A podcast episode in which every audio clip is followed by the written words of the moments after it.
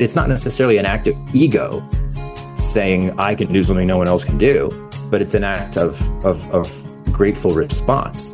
God has made me to do something and he will equip me to do. Welcome to the Habit Podcast, conversations with writers about writing. I'm Jonathan Rogers, your host.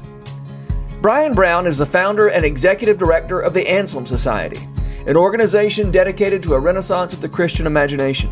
Along with Jane Scharl, Brian edited a collection of essays called Why We Create Reflections on the Creator, the Creation, and Creating.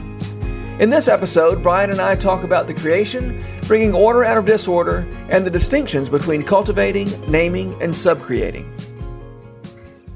Brian Brown, so happy to have you on the Habit Podcast today. Thanks for having me. I'm excited. Uh, I am excited about uh, the new book that you were uh, one of the two editors on. Um, Why We Create Reflections on the Creator, Creation, and Creating. Um, this was sort of a Anselm, a, a, a, cooperation between the Anselm Society and Square Halo Books. Is that fair to say? It is. Well, you wrote the introduction. Um, which I love. Um, and I just want to talk about it. I want, I, want to, I, I do want to get into the uh, Anselm Society uh, in the second half of this conversation, but let's start by talking about um, this book and your you've as we know from the title, it's a book about creation, both the creation that God made and the the uh, the the work of creativity. Um, you call this uh, this book a, a crash course in the creation story. Um, 12, 12 authors that you were, you know what, I'm gonna let you talk about it. Tell me about this book, Brian. Yeah, well, I mean, the the story of it goes back 10 years. We have um, here in Colorado Springs, we've run what we call our our arts guild um, for almost 10 years. And uh, as we have done the work of discipleship with artists, and I use that term very broadly writers, singer songwriters, painters, dancers, everything. Um, the there was a big disconnect that we were noticing uh, between their the, their level of proficiency with their art and on the one hand and their level of proficiency with their faith on the other and they were asking us for more resources with regard to um, Christian creativity. And what we were finding was the problem wasn't fundamentally a creative technique problem, it was a theological formation problem. Specifically, we were noticing that uh, most of them did not have a mental category between indifference and idolatry. Hmm. So you can and, and, you've probably seen this i grew up in uh, a bible church uh, i saw a lot of this if you started to talk about something in the material world as good there was this immediate sort of ethic of suspicion uh, that if i like that thing i'm going to make an idol out of it which is a legitimate fear uh, but a lot of these artists had come from backgrounds where that fear had grown to define um, the group's entire theology. So that if you were, say, a novelist, your pastor had uh, no explanation for you for why your vocation mattered in the kingdom of God. It was not oriented towards the next world in an extremely immediate sense. So they kind of didn't know what to do with it. So the book itself was our answer to uh, that challenge. The second half of the book deals with the craft of creativity and how do we learn to to some extent create as God creates, but also to some extent create as the Imago Dei, as uh, create the way that He made us to create. But to get there, we had to go through the first half of the book, which is an attempt to essentially reboot uh, our attitude towards the material world. Huh. How can we look at what God has made uh, in a way that is between indifference and idolatry, hmm. that does not turn, that does not worship the thing for its own sake, but looks at good things that God has made, calls them good the way that God does, and learns to see the world as as what it is, which is something that bears his fingerprint, something that is uh, designed to show us him and to equip us partially to show him to not just other humans, but literally the cosmos. Yeah. Capon says uh, God was the original materialist. that that matter. You know, he, God thinks matter is good. Um, this book is made up of twelve essays by twelve different writers around different, uh, all of whom have some relationship with the Anselm Society. Is that fair to say? Mm-hmm. Yeah, we had kind of an embarrassment of riches on that uh, on that front. Um, we we knew we wanted this book to uh, exist. Uh, theoretically, we had several people um, on our team who who could have taken a crack at writing it, but the Anselm Society started as a lecture series. Mm-hmm. It started with us bringing in wise minds from around the world. Um, initially, it was supposed to be the life of the mind more more broadly, but everybody we brought in wanted to talk about the arts. We brought in mm-hmm. theologians, and they wanted to talk about Dostoevsky. Yeah. Um, uh, so you know that was just God God guiding us. And so since we knew all of these people, um, I literally emailed a dozen people and said, "Hey, we have this idea for this book. Here's why we think it's important. Um, would you be willing to write one chapter?" And we had specifically we specifically asked them to write the one chapter on uh, their superpower to some extent, something uh-huh. that we knew they were really good at. And in many cases, something they'd written a book on, because this mm-hmm. was part of the problem. It wasn't that there were no resources on sacramental ontology. It wasn't that there were no resources on how do we look at the world in the way that God looks at the world, but they were typically lengthy, heady. Um, mm-hmm. you had to read 20 of them to kind of wrap your head around it even a little bit. And and so in many cases, we were able to go to the authors of those books and say, "Hey, can you write a one chapter synopsis of the core argument. You know, Hans Boersma, you've written this wonderful book, Heavenly Participation. Yeah. Can you, in one chapter, uh, give us the key argument that you make early in that book so that we can then hand that to an artist? They can read it in one sitting. It can completely reshape the way they look at material reality. And then on the one hand, they can move on into other topics in our book, but on the other hand, they're then inspired to go read the full yeah. argument you make in your book. Yeah. So you assigned these topics. You didn't just say, um, write about, we'd, we'd love to have an essay from you. Yeah, this is not uh, your traditional.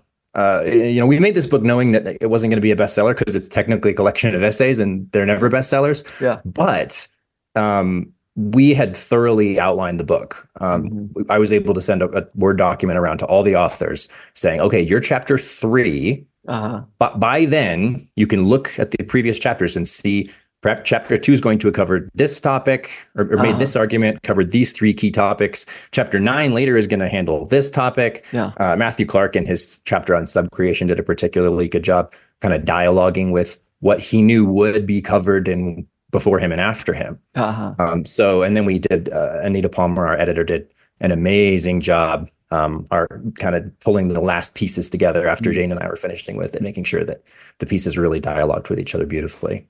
Yeah, I didn't even mention you. Your one editor, uh, Jane. Um, help me. Jane's last name is. Jane, yeah, Jane Clark Scharl. Jane is um, a world class poet, but she's also just incredibly talented with all things writing. Uh, yeah. So the the collaboration was great. I was able to do the um, the front end work on all right, what do we want out of this? What's the structure?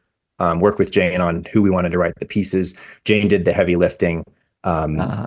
dialoguing initially with the authors on the pieces, um, making it feel like one book. Um, and then, yeah, our our other editors then did the finishing touches, just as editors do with every great book. Yeah, right. Well, Brian, I want to talk about your um, your introduction, you know, that sets this whole thing up. Uh, specifically, where I want to start is a claim you make um, that most Christian people uh, in the United States, anyway, think of the the story as a two chapter story, and you're offering a four chapter story. Can you tell me what the two chapter story is, and what's the what's the four chapter story? I say you're offering a four chapter story. Your point is the story's been a four four chapter story all along. Right, and and and I make no claim that um, this argument is original to me, uh, but I hope not. It's uh, you're right. um, uh, but if um, you know, one one thing I say sometimes as as kind of a throwaway joke, but it's true. To a large extent, America was settled by the heretics. Um, you know, our the story of our founding is the story of uh, a search for religious freedom, but usually the people searching for religious freedom were the religious minorities, and and uh, and yes, the heretics crept in, and and so you know, there's a lot of influence of not so much the Reformation as the spinoff of the spinoff of the spinoff of the spinoff of the Reformation uh, it, it, that flavors um, even denominations in America that you know go back to the Reformation or or beyond. Um, and one in one specific way um, that that our story has been influenced by that, especially over the past couple hundred years in the wake of the Second Great Awakening, is um, that there's a there's an intense focus on conversion. There's an intense mm-hmm. focus on praying that sinner's prayer and getting into heaven. And there's that you know, everybody's got sort of that stereotype of the the street corner preacher screaming yeah. about hell and damnation and um, to the point where if you watch any TV show in America that has a religious fanatic, they all talk like that street corner yeah. preacher, even if they're not Christian religious fanatics. Yeah. um, it's so ubiquitous in our imagination. But um, you know, in that story, the the story is two chapters. It's a story of sin and redemption. You suck, and you can be saved from the consequences of that. Mm-hmm. Um, and it, the, it's funny that it's so ubiquitous because if you handed a complete stranger who's never heard of Christianity, the Bible said, This is the holy writ of a religion, skimming over and tell me what the story is, they would notice that the first thing that happens in that story is not sin. Mm-hmm. It's not the premise of the story. Um, the premise of the story is is creation. It's God making this thing. Huh, why does God make this thing? Why does God make the material world? Why does He make these people to care for it? Why does He invest them with such um, significance? Why does He let them why does he let them name all the stuff he's made? That's weird. um, and that that that creation story is then this is the hero's journey story, and this is why the hero's mm-hmm. journey story uh, motif is so um, kind of ingrained in in our minds. It's literally the story of of the human race. You have the the setting, the good thing. You have the the fall, the incitement to action. Um, you have all the terrible things that happen from that. The way that uh, that, that God um, progressively reveals himself to uh, his people uh, and, and prepares them for the revelation and the incarnation. And then you have, yeah, the salvation bit, the justification bit, the sacrifice and resurrection of Christ. And then what's the end of the story? That's not the end of the story. And the end of the story isn't disembodied souls on clouds playing harps either. Um, yeah. There's we don't because the story begins in something good that God has created, it also ends in something better that God has yeah. completed. It's not a story of evacuation. So mm-hmm. if you know, the, the problem we ran into with our artists was they'd never really been taught, most of them, what they were created for. And if you don't know what you're created for, how on earth can you understand what you're redeemed for? On the flip side, if you are if you are if you understand what you're created for and you understand where the story is going, you understand that the things that I do here and now uh, are an invitation by God to participate in his work of restoring and consummating all things, then the things that you create actually do, in some mysterious way, have eternal significance. It's not all going to burn. Mm-hmm. And that seems to me matters very much. Yeah. Yeah. Um, you know, Mako Fujimura talks about um, human culture is not just a matter, not mostly a matter of repairing, but of creating something new, um, which seems relevant to to what you're what you're talking about here. Um, the I'd be interested to, to hear your thoughts on. Uh, I, I never thought about about this until I was listening to a podcast from the the Bible Project recently, um, and they talk about the idea. The two two things that that I, from that podcast I thought about as I was reading your introduction. One is um, the idea of creation being a matter of of going moving from disorder to order, right? So that the mm-hmm. the opposite of creation in that sort of Hebrew way of thinking about things, it's not we go from nothing to something, but from disorder to order. Um, and you may have some thoughts on on why that is significant. Um, and then secondly, I I hope I'm not misquoting them or, or misrepresenting what they were saying, but they indicated if I if I've got this right, the original creation. It's not that it was all good. It's that, that this little little garden was good, and that God deputized human beings to to push out from that place of order and goodness to impose order. Impose may be the right word, may not be the right word to to cultivate order um, out from that that one little outpost. Um, I don't know. Do you have any thoughts, any reflections on on that idea? And I, I hope that's a. I hope I represented them correctly. B. The idea that the original creation wasn't all ordered and, and good, but rather had a little outpost of order and goodness that that we were viceroys of the king to go out and and and order. You, yeah, I love the way that that Milton frames this in in Paradise Lost. Adam has this amazing little line. He's he's reflecting on the garden at the end of the day to to Eve, and um, I uh, one of these days I'm going to memorize it because it's it's so good, and I would love it if I could just repeat it to you verbatim. But the, the gist of it is, uh, he he looks at it and, and he's seeing, you know, oh that that path over there is a little bit overgrown. Mm-hmm. Um, you know, yeah. beyond the, the edges of the garden, we haven't even gotten started yet. It, more hands will be required. Yeah. Than than ours. I mean, this is people mock Christianity for its attention to to sexual ethics and. Uh, sometimes I hear people say that Christians are obsessed with the nuclear family. This is why the notion of uh, being fruitful and multiplying and filling the earth is about fulfilling that quest yeah. to participate with God in making all of earth function after the pattern of heaven. Yeah. Which is bonkers.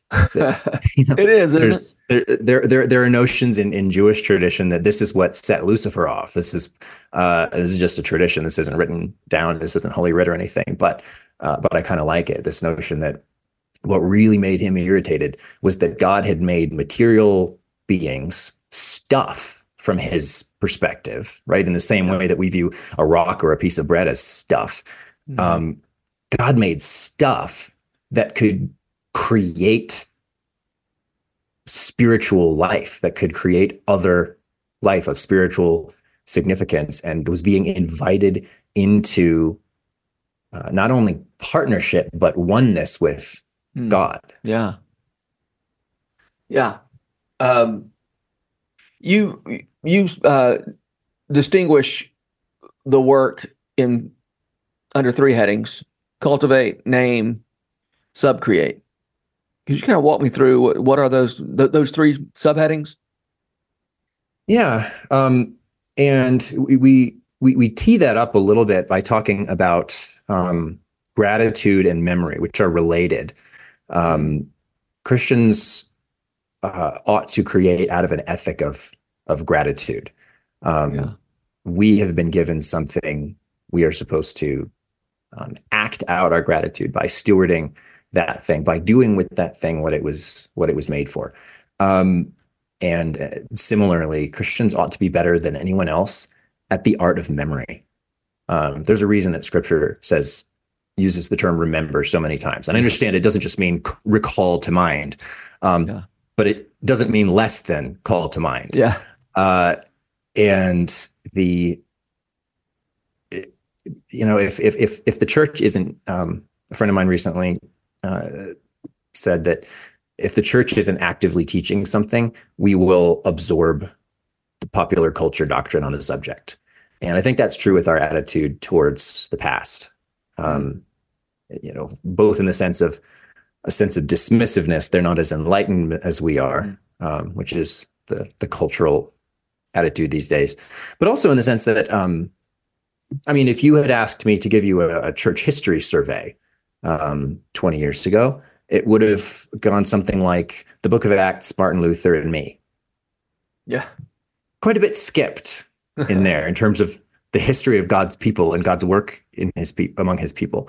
Um, so, so having kind of laid that groundwork, all right, that God has created something good, that God has created, um, and we haven't talked about this, but but some uh, something where we're put in a material world, and that material world is actually the the only place we are given to meet God. Mm-hmm. We meet God through the God who is spirit through the material world. Whoa. All right. Having established that, having gone into the nature of that, having talked about the importance of remembering what has gone before and being grateful for what we've given. Okay, great. Now, what do we do with that? How do we create in light of that? And that's when we get to cultivate, name, and and subcreate. So we have wonderful chapters um, in in the book that'll go into much more detail than than what I'll do here. But cultivate is important because um, it's I mean, on some level it's the original um, creation mandate. It's the original thing that's that's told to Adam and Eve in the garden. Um, you've been given raw materials. They're not just raw materials. It's not like you have this dead piece of lumber. Mm-hmm. Um, so cultivating requires, uh, you know, and you know, our Lance C. Smith likes to remind people that cultivating isn't um, growing flowers. Cultivating is actually begins with plowing and getting mm-hmm. rid of rocks and mm-hmm. um, bringing order out of chaos in order that life can grow. But it requires that we have this great attention to the nature of what we've been given. If I'm a yeah. woodworker, if I'm a gardener, if I if I work with the materials of God's creation, I cannot ignore the nature and substance of those things. I have to ask the questions of how does this work? And how does it work if I don't touch it? And um, what is it for? These teleological questions. What is it for? Um, and you start asking those questions, a lot of the ways that we are confused in, in our contemporary age in terms of our relationship with our bodies, for example, start to kind of fall into place. What is this for? Mm-hmm. Um, all right, having then having established this notion of cultivation, um, then we get into naming, which I just think, uh, and, and, you know, Ned Bustard, who, who published this book, has has also um, published the book Naming the Animals, which is mm-hmm. a great little summary of this uh, idea it's just crazy that the supreme God of all the universe created up to a certain point and then stopped. Not in the sense that he's not creating all the time, but in the sense that he said, "Come join me." Yeah. Right. I, I, I, yeah, I want to be clear. I'm not. I'm not saying God. The the creation was something God did in Genesis, and He's done. Yeah, He is always creating, but He invites us to participate in that, and, and He says, "Hey, here's this thing that I've made. Now go name it," which is is a call to creativity. That's to some extent you could argue that's the original call to creativity. Yeah. Call this what what comes to your mind. Yeah. But on the other hand, it requires again attention to what is it? What is it for? Adam has to look closely at what God has made and say, what ought to be the name of such a thing? That thing alligates. I shall call it an alligator. Uh, and, you know, and then and then the subcreation is where you get to you know more of what we think of as creativity. The uh-huh. um, I don't like this word, but what, what we think of as originality. Um, uh-huh. And it, it, might be my favorite chapter in the in the book. Um, Matthew. So is, is the difference between subcreation and cultivation? There's something in in subcreation, something is coming out of my from inside of me out into the world. And cultivation is there's something out in the world and I'm helping it to become the fullest sense of what it is. Is is that I, I would I guess I, I would I would I'd probably um frame them less as um separate things in the sense that a a gardener cultivates and a painter subcreates. I would I would simply frame them as um, different aspects of the creative, the same creative process for every creator. Okay. Um, I so need help have, on that because I, I don't know what you're talking about. Okay, so you have the, the the the, cultivation aspect, which is which is I, I start my creative process with an attitude towards uh, humility and understanding and caring for it's it's it's it's gratitude in action.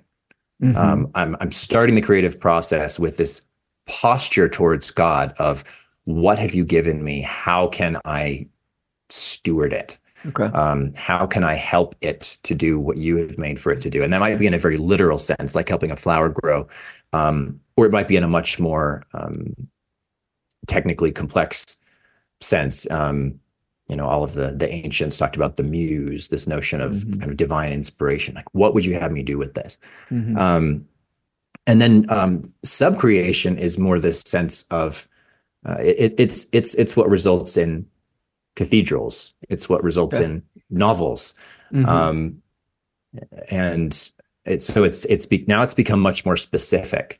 Um, uh, a friend of mine quoted me in an essay recently, and I'd completely forgotten the story until she she she did so. But um, there's an old hymn, um, it's an Isaac Watts hymn, "Jesus shall reign," and in the if in the unlikely event you were to hear this this hymn in church um, today, um, there's a line that says, um, "Let every creature rise and bring his grateful honors to our King." Yeah.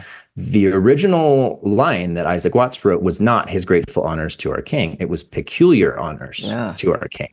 And, you know, everybody hears that word and they go, that's a weird word. Nobody uses that word anymore. Why would we put that in the hymn? Let's change it. So they did. Yeah.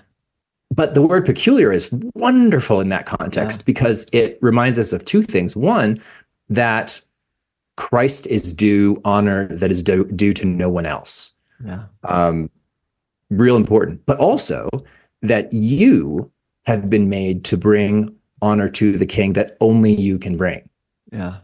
So when you get to Yeah. subcreation, you've, you've you've kind of the book kind of takes this path from what what from God and what He has done to His creation to our responsibilities for His creation, and it keeps just getting more and more and more and more specific. What shall I do? What shall I do? What shall I do? So when you get to subcreation, now you're talking about you're subcreating, or some people say co-creating, in the sense of God has made things. I'm not making iron. I'm not making Mm-hmm. wood. I'm not making language.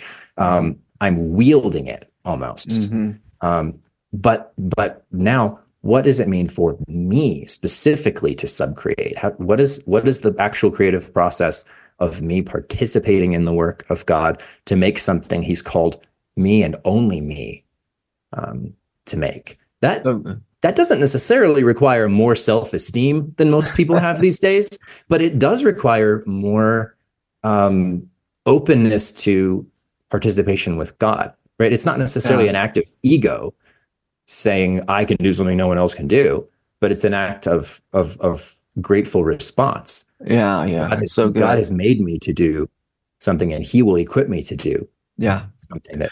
Okay, I think I understand the connection between cultivation and subcreation in the arts. Um, is there? Help me understand the aspect of uh, subcreation that, say, a gardener does. I understand. So I see. I understand how gardeners cultivate. What is the subcreation aspect of gardening, or is it not? Is, is it is that just cultivation, which is also wonderful? Uh, so my wife is an amazing gardener, and she could probably answer this question better than me. But two things come to mind. One, um, she and I were spent a week in um, Charleston a few years ago, and um, you know visited some of the usual suspect plantations in the area. And I don't remember their names, but there were two of them literally next door to each other, and one of them was done in a in a very um, the garden was done in a very romantic kind of style, and the other was done was more of an English country garden both gardeners had to cultivate. Both gardeners could not ignore the laws of nature when it came to what made a given plant thrive. Yeah. Um, but both gardeners subcreated completely differently. Mm-hmm. Gotcha. Um, one of them, and, and it might have a different effect on different people, but the English country garden is very orderly. It's very, um, you know, there's neat rows. There's trim, beautifully trimmed hedges. There's Mhm. there's a sense of peacefulness. Every garden has a sense of peacefulness, but this particular peacefulness had had this nature of um, everything it's in is in its proper place. Uh, Yeah. it's very you know very English, right? Yeah. Um, and and the other one felt like almost more like barely controlled wildness. Mm-hmm. Um, so if you're the sort of person who finds peace in kind of getting lost in the woods, this was a garden that would have Yeah. felt would have made you feel at home and maybe given life to your soul. Both gardeners, both had to cultivate to get there, but both took completely different sub-creative choices in Yeah. uh, how they channeled all of that. Another example, though, would be um, we, uh, we we we lived in an apartment for ten years, couldn't have a, a garden. We've now lived in a a house for three, three and a half. So I've had my first experience with with my family, and having a garden. And I can tell you, as the the the gardener's assistant, um, the uh, or the way I tend to view my role is I'm I'm the guy who plows the rocks, the yeah. the one who bring who brings order out of chaos, so that my wife can bring life out of that order. My wife and uh, I call that the difference between monkey work and gorilla work. uh, yeah, exactly. Uh, but you know, she's not she's not simply um, making something pretty. Her her her orientation isn't just let's you know put flowers in there and let them do what they do best. She's thinking about the people yeah. on the other end of it. Uh. She's thinking about not just what life will happen in this garden in terms of peonies and bees and whatnot. She's also thinking about what life will will people be having uh, in mm. this garden. So her her level of subcreation is this dialogue between the act of cultivation that's the precondition for any kind of mm-hmm. creation, but it's going to that level of how does this further the kingdom? How does this create human flourishing? How does this this little, to use Sarah Clarkson's phrase, this little little patch of heaven, yeah. this little patch of earth that I've been entrusted to, how do I make it an outpost of heaven? The yeah. answer isn't isn't just making it prettier in some sort of generic sense. Yeah, I, I'm I'm I keep thinking about that that word peculiar, um, and you're you're talking about, I, I wonder if a distinction between the uh, cultivating aspect of things and the subcreation aspect of things is cu- cultivation is dealing with that which is not peculiar to us, right? You, as you said, there's there's rocks, there's there's trees, there's principles. You can do things in Colorado Springs that I can't do in Nashville in terms of gardening because we have different climates and and that's I not would say more more the other way around, but yes. Yeah, right. Right. um, and um, and then those things your wife is doing in the garden um, after you've gotten all the rocks out, those are peculiar. Those are those are things that that that she can do that that her neighbor next door is not doing. Um, yeah, I think so. The the the the cultivation is the precondition. It's the, it's it's it's part of the answer to the question: What is the human race called to do in mm-hmm. response to the fact that it is created in the image of God? And then subcreation becomes the answer or part of the answer to the question: What shall I do in mm-hmm. response to the fact that I'm created in the image of God? Yeah, that's so good. Um, all right. Before we run out of time, I want to hear a little more about what's going on at the Anselm Society. Um, you're uh, your mission is about the renaissance of the Christian imagination. I think what, uh, what, everything we've been talking about here has been about the renaissance, you know, the rebirth of the of the Christian imagination. Um, tell me some some more about what y'all are doing specifically to uh, to help with the this renaissance. Yeah, well, a lot of your listeners will be familiar with, uh, of course, Rabbit Room and, and a number of other groups in the what I would call the Christian imagination space. Um, I, I, would say probably one of the uh, subspaces we occupy in that movement is that we bring the uh, the art and literature nerds and the theology nerds together. Mm-hmm. We're, we're just as interested in the craft of orthodoxy than we mm-hmm. are as we are in the craft of making art. So, with regard to this relationship with the material world, a lot of our programming zeroes in there. We want to help people enjoy the Christian imagination. We want to mm-hmm. have them to help them understand it, and we want to help them embody it. So, in practical terms, you know, enjoying it means uh, you and I have both read Robert Farrar Capon's essay "Meditation on an Onion." Uh, everyone needs to go Google that right now mm-hmm. because he just does an amazing job taking this thing that that God has made and saying, "Let's wait a minute don't just rush off. Don't just cut it. Yeah. Let's just pause and appreciate the beauty of this one small thing that, that God has made.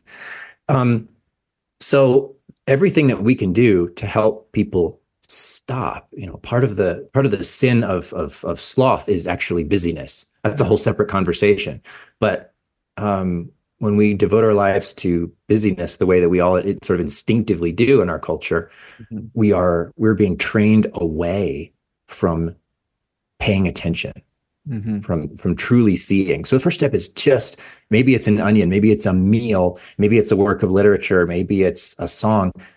Let's stop. Let's enjoy this properly for what it mm-hmm. is. So a lot of our programming, and this is honestly the gateway for a lot of people, um, is just uh, a, a pub night. I mean, this March we're going to get together and, and renting out an Irish pub, and we have we've put together a Celtic band, and we're going to sing Irish songs and sea shanties and stuff all night, and singing together, you know, like yeah. humans, like humans used to do, um, yeah.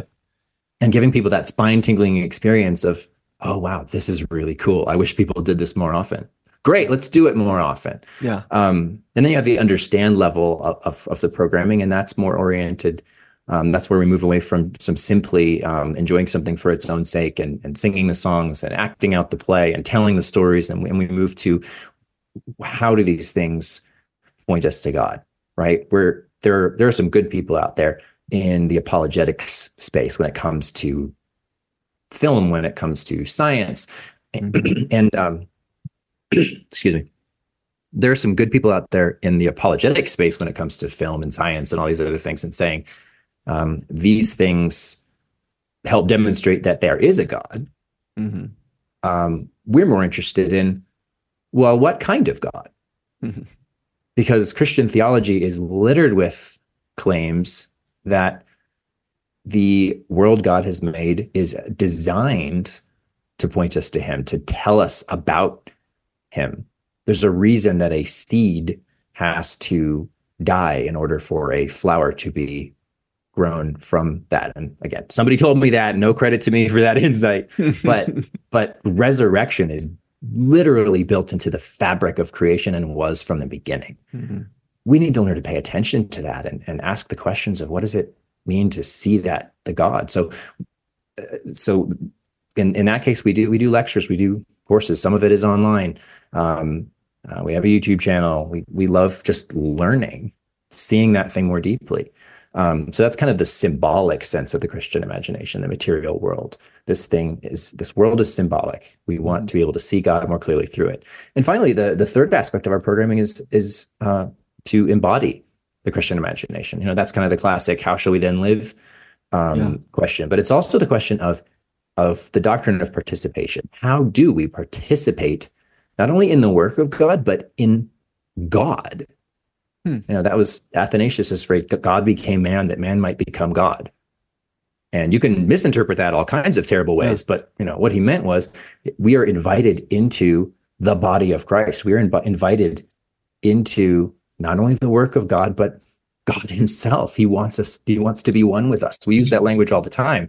As soon as we get specific, people start getting uncomfortable, but it's there. Yeah. Um, so what does it mean to encounter God sacramentally in uh, in his creation, not worshiping the creation in a total sense, but meeting him in it. And that is the work of cultivation and subcreation and um, passing on the faith through the great stories and the great gardens and the great feasts and the the kind of community that people spend their whole lives looking for. Mm.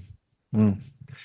Well, uh, blessings on you. I, I love that, that, y'all are doing that in, in Colorado Springs. How how local is the work you do? I mean, pub night. That's pretty much by definition local. I, what, what's the, what's we, the, we the said, local aspect of your work? It, it's ninety percent local, mm-hmm. Um, mm-hmm. and and that's intentional. We said from the beginning um, that you know, honestly, we had our second or third lecture and people were already asking, um, you know, can you take this on tour? Yeah. How can you, you know, can we, can we white label this and put it in other cities? Um, and, and we said from the beginning, we have no business pitching something to someone else saying this will change your community when it hasn't changed so much as a light bulb in the local church.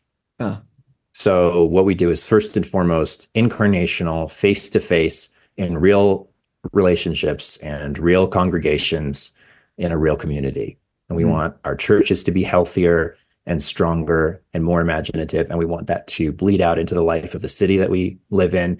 And here's, you know, the asterisk for those who don't live in Colorado. Um, we do want that to be a visible thing.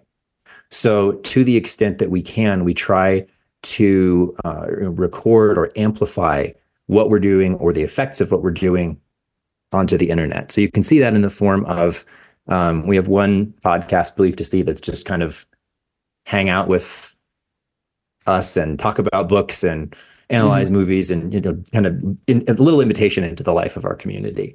Um, we do other podcasts from time to time that are more theological in nature. Um, we do film um, everything we can, uh, mm-hmm. uh, whether it's sometimes if we can just put a clip from that pub night up on YouTube, it's it's an encouragement to people. Yeah, um, to see that this can be done. Yeah. Uh, do you do you do anything to to help people in other communities do their own yes. version of of you know community building and that sort of thing? Yes, um, I've had a number of people reach out over the years and say, "I want to build something like what you've built." Um, mm-hmm. And I always, I always give them a laundry list. All right, here are the boxes you all have to check before I'll get too terribly involved. But the laundry list is not designed to manage my workload. It's designed to set them up for success. It's things like, mm-hmm. um, you know, if you want this to be real, you need to get one local church where the pastor is sold mm. where he's bought into what you're trying to do and the church is bought into what you're trying to do. You need at least a little bit of financial support. You need at least five people who are willing to commit some serious time over two or three years. Mm-hmm. Um, you know, if you don't, and, and, you need things like a mission and a vision statement. What are what exactly are we trying to do here? We're not trying to save the world. We're trying to do one small concrete thing. The other day, I was talking to somebody for whom it was just, um, I want to start essentially a salon group. I want to start a group of people that cares about creating and learning from the creation of others and we want to just kind of pour life into each other great it's five people in a living room um, that kind of stuff we can help with all day long um, mm-hmm. more serious institutional stuff i get them checking the boxes before we get involved but i mean that's already given birth to the eliot society in maryland the uh, claritas arts group in, in roanoke um, you know there are a few groups that have checked all those boxes and are doing thriving work uh, where where they are yeah. so it's one of those things where um, we've never had an active planting program, but if you come to me and say, I'm serious about making something happen, we will do everything we can to help. Yeah, great. All right, last question. Who are the writers who make you want to write, Brian? Uh, Robert Farrar Capon would be one. Mm-hmm. Um, Anthony Esolen is another. Mm-hmm. Um, what about their work? I mean, obviously, this is not the same thing as it may be these are your favorite writers, but what about their specifically that makes me want to write? Want yeah. to sit down and, and try it yourself. Um, I think what what they do well, and this is this is there are there are yeah many writers that I love who have gifts that I will never have, and mm-hmm. and what my response to their writing is simply, you know, oh Amy Lee, I am so glad you are alive. Oh Sarah yeah. Clarkson, I'm so glad that you are writing, right? Yeah. Um, but uh, people like Capon and, and Esolen, um, these are people, to quote Woodrow Wilson, who have known life and loved the truth. And that manifests in a very concrete love for a very specific thing. It's literature in Tony's uh, sense, and it's mm-hmm. uh, food in, in Capon's sense. Yeah. Those people uh, have taken the time to learn and to love something so well that they have learned it well. Yeah right? They've known it through loving it. Mm-hmm. Um, and that inspires me to both turn my own attention that way. Hey, maybe today, maybe this afternoon, instead of uh, doom scrolling on my phone, I will, you know, roast something. Yeah. Um, and, uh, but they also, yeah, they also make me want to write like that and think, okay, what would it look like to pour my attention, my activity, my life into something that is small and concrete and beautiful um, to the point where my love for it can spill out and make other people see it the way I do. Uh, I love it. All right, Brian. Uh, Brian Brown, thanks so much for being here. Um, and uh, thanks for the good work you're doing in Colorado Springs with Anselm Society. And, uh, and thanks for this book. It's, it's really a helpful book much appreciated. We enjoyed working on it and hope it's a blessing to, to people. Thanks for inviting me on the show. This podcast is brought to you by The Rabbit Room, where art nourishes community and community nourishes art. And all our podcasts are made possible by the generous support of our members. To learn more about us, visit rabbitroom.com and to become a member, rabbitroom.com slash donate.